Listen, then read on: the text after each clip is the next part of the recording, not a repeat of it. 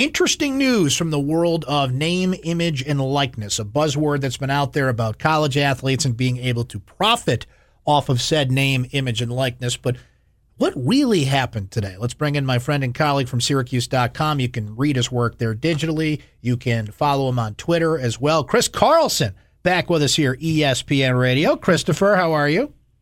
Brent, I'm doing good. How about you? Just living the dream, my friend. Um, so I like to hear. That's uh, that's the question I have for you. As not only how are you, but uh, what? So what happened with this NCAA thing today? Because my read on it was it was somewhat of a step progress, but that was a very carefully worded statement the NCAA put out as well. Yeah, so you know, you look at the kind of the, the landscape, um, and a number of states have proposed legislation that would allow athletes to make money uh, off their name, image, and likeness, but they're all different. Um, California was the first, and it's the only one where the governor has actually, you know, signed the bill. Um, it's set to go into place in 2023. Florida's got one that's supposed to go place, into place in 2020. New York's got one proposed that would give athletes 15% of the ticket revenue. So what the NCAA and colleges can't have is different rules in every state because then you're playing by totally different rules. Um, so this was kind of a signal from the NCAA today. You know, they sent out a statement saying that they have uh, agreed to, they have voted unanimously to permit student athletes participating in athletics the opportunity to benefit from the use of their name, image, and likeness in a manner consistent with the collegiate model. And that is the key part at the end, consistent with the collegiate model, because that is a complete that is whatever the colleges decide it is. So they they've essentially said we're going to let you make money, but we're but within our parameters, which we have not decided what they are yet. But hold on, states, let us figure this out. Um, and much. that to me is what happened today. So there's that. There is the uh, carefully worded sentence to let Division One, Two, and Three consider changing their bylaws. That doesn't mean they have to or will. You can consider it. And then this statement I thought was interesting too. Board Chair Michael Drake from the Ohio State University said, and I quote, "We must embrace change to provide the best possible experience for college athletes." You've had like the better part of a decade and even longer yeah. when Ed O'Bannon was knocking on your door to embrace this change. You're not embracing yeah. it. You've been forced into it. So I found that a little disingenuous. Yeah, you know, for anybody that says the NCAA or give colleges time to figure this out, that is the argument. Sports writers, legislation has been going on for years, and you have shown zero interest in changing any of it um, until now when states have proposed their own legislation that would force you to change. So the idea that colleges are doing this out of fairness or goodwill, I mean, it's, it's clearly false. They are doing it because they are being forced to do it by um, legislation. And to me, what that signals is colleges are going to try to keep everything the same as much as possible and kind of only do the things that they need to do to kind of get the states to back off, to get off their case, and to kind of allow business to go on as usual.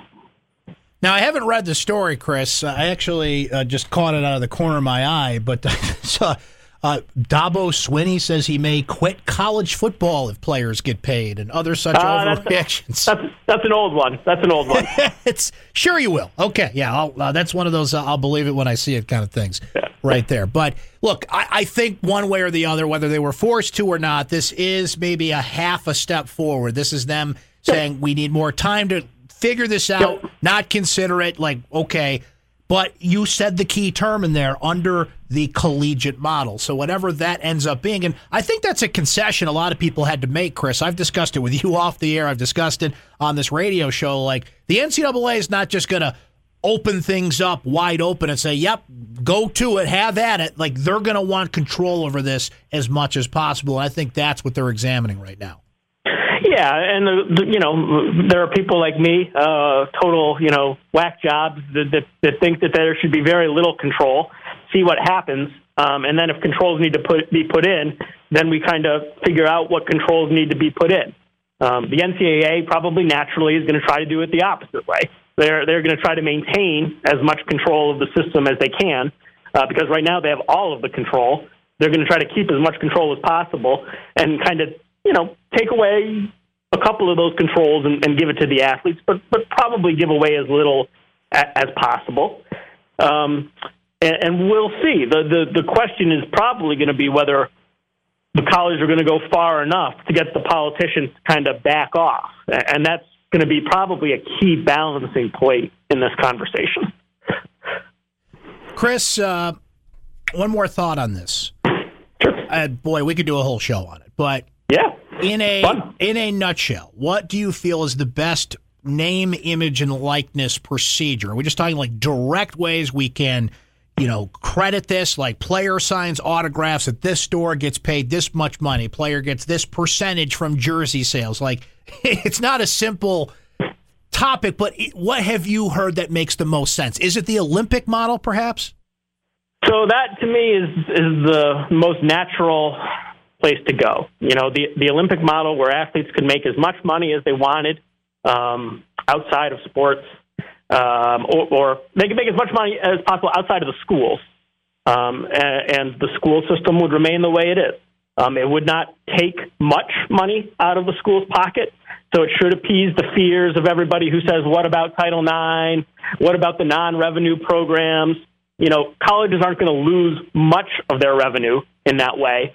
Um, and you open up a whole world of freedoms for athletes, um, freedoms that I think everybody in this country should have to make a buck. Um, the problem there, as far as some fans, some very reasonable fans, and the NCAA goes, is if you go to the Olympic model, the NCAA has said we don't want this to impact recruiting. And it's really, really hard to open up a name, image, and likeness system up where players are getting paid without it impacting recruiting because naturally players are probably going to go to places where they can make the most money off their name, image, and likeness. So, how you can open up the system and not impact recruiting, I don't know. That that is going to be a real kind of sticking point, and I don't know how that's going to get navigated. Chris Carlson is our guest from Syracuse.com. Follow him on Twitter as well for all the latest. And timing was everything in, in this, Chris. So Saturday, the football team loses to Florida State. There's immediately going back to that old expression here uh, when's basketball season? Well, it was right after that game. And you wrote a column about this, and I, I think you hit the nail on the head in the sense of old habits are hard to break. And when a football team struggles, particularly coming off a season like last year, well, what do people do? They're going to go to old reliable, and that's the basketball team. So if this football team loses Saturday and then goes into a bye week, I guess the question is, does it make a sound for the last three games of the season? Yeah, you know, I I went down to Marshall Street before the game, kind of tried to try to capture the moment, right? The the the moment that we turned from football to basketball season, and I thought there would be a play. I thought I'd see kind of an engaged crowd, everybody watching the football game, but there would be a play in the third or the fourth quarter. It would decide the game, and everybody would decide, oh, let's go up to the dome now. It's basketball season. That was kind of what I was trying to to find. Um, but unfortunately, it was 21 to 3 at halftime. And, and by the time I got down there, you know, nobody was interested in the football game. The onside kick went out of bounds, and I saw like one person react. Uh, you know, Florida State marched down the field, and I saw one person react. Um, now, granted, those people are probably more basketball than football fans. That they were getting ready to go to the exhibition basketball game, but those were the people that all jumped on board, presumably last year after 10 wins and they were totally non-interested in this football team this year. Um, so I think it tells us that, that you know uh, we're, we're, Dino's going to have to string a couple seasons together to, to get rid of those old habits and, and that old apathy, um, and to truly create believers that can that can kind of continue believing um, through the hard times. Now, you brought up who those fans likely were, and I think you hit it there, Chris. Those are the fans you want to find because they're the ones that Yeah. came back. They're, They're the- Syracuse, they're, they're Syracuse fans, Right. You know, they might be more basketball, but they're Syracuse fans. but they're the ones that came back, paid more attention, or cared more in that spot last year. They're invested in that football game. They're not just kind of keeping an eye on eye on it, getting ready to see what's happening in exhibition basketball. So those are the fans I'm most curious about because they're the ones that are are harder to get back, but the easiest to lose, particularly if this team loses on Saturday and. People are saying, well, why did I buy season tickets again? I mean, this is a, a hard crowd to win back. You seemingly got them back, but now you got to keep them. That that was the big challenge of this whole thing. So that being said, boy, four games to go, and we know the issues with this football team. Uh, do you believe in miracles? I guess is there anything left in there to make you say that uh, they can make a bull run? Man, not that I've seen. I mean, I just the offensive line issues. I don't know how you solve them in, in four weeks, and they're just so bad. Um, now, you know, that said, I shouldn't say I said no, and then I said that said, but but they can beat Boston College this week. This is the game that they can win, and then you're in a situation where, you know, I don't know if people are excited about this, but maybe you steal one more, and maybe you go to a bowl game based on your APR. Uh, uh, that doesn't excite me as a sports fan, but but it, it does give you those weeks of practice um, with those young players that, that we're often told matter. Um, so, you know, could that happen? Uh, I'm not betting on it, but maybe. There was an exhibition game after that football game Saturday. There's an exhibition game tonight. Uh, it's getting darker earlier. Weather is going to turn, and all those signs that Syracuse basketball is here, as we've been discussing, uh, very early in the process here. We did get a, a, little bit of a look in Italy, too, as well. But what are some of those questions bouncing around your head here as Syracuse gets ready to start the season? Well, you know, if you want to talk positive, um, I, think we're going to see a much more enjoyable offensive team to watch. Uh, there are a lot more players that really enjoy kind of sharing the ball. Um, the guards aren't kind of isolation type players, um, and and to me, that really kind of you know is a more enjoyable product to watch. They have a lot more shooters, um, so spacing is going to be a lot more enjoyable.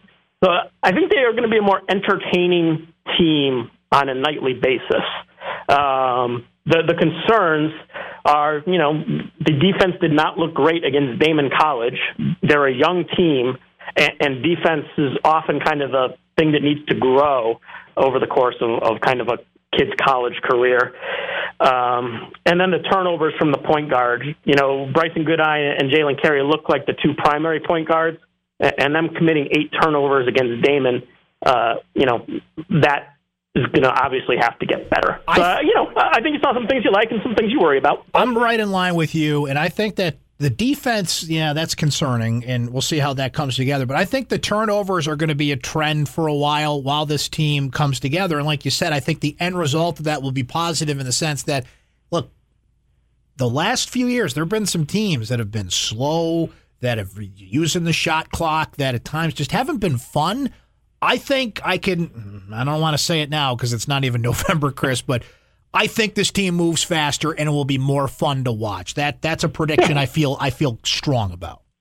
Yeah, I'm, I'm with you. I, I think I think they're certainly going to go fast. You know, they, they they showed the press. They always do it a little bit this, this early in the year, but they've talked about it. Um, you know, pressing some more. Um, you know, and the amount of shooters and passers they have on the floor. I just it, it's going to be kind of uh, more what you're used to watching, kind of at the NBA level as far as ball movement. I think. Chris, always appreciate the time and the insight. Keep up the good work, my friend. We'll catch up soon. Anytime, Brent. Thank you, Chris. That's Chris Carlson, Syracuse.com. Uh, speaking of which, so today, uh, my friend Nate Mink and I filmed our Orange Weekly show, which we do every week during football season, and then Mike Waters and I during basketball. Today was a little more special, though, and I believe you'll see it tomorrow at the very latest Thursday on Halloween. We filmed the annual Halloween episode today, and I don't want to give anything away, but uh, we may have outdone ourselves. Last year was pretty good. I think this year we stepped it up a notch. So I hope you can watch that uh, when it comes out. I'll certainly put it on my Twitter feed and all that fun stuff. We'll come back after this. You're on the block, ESPN Radio.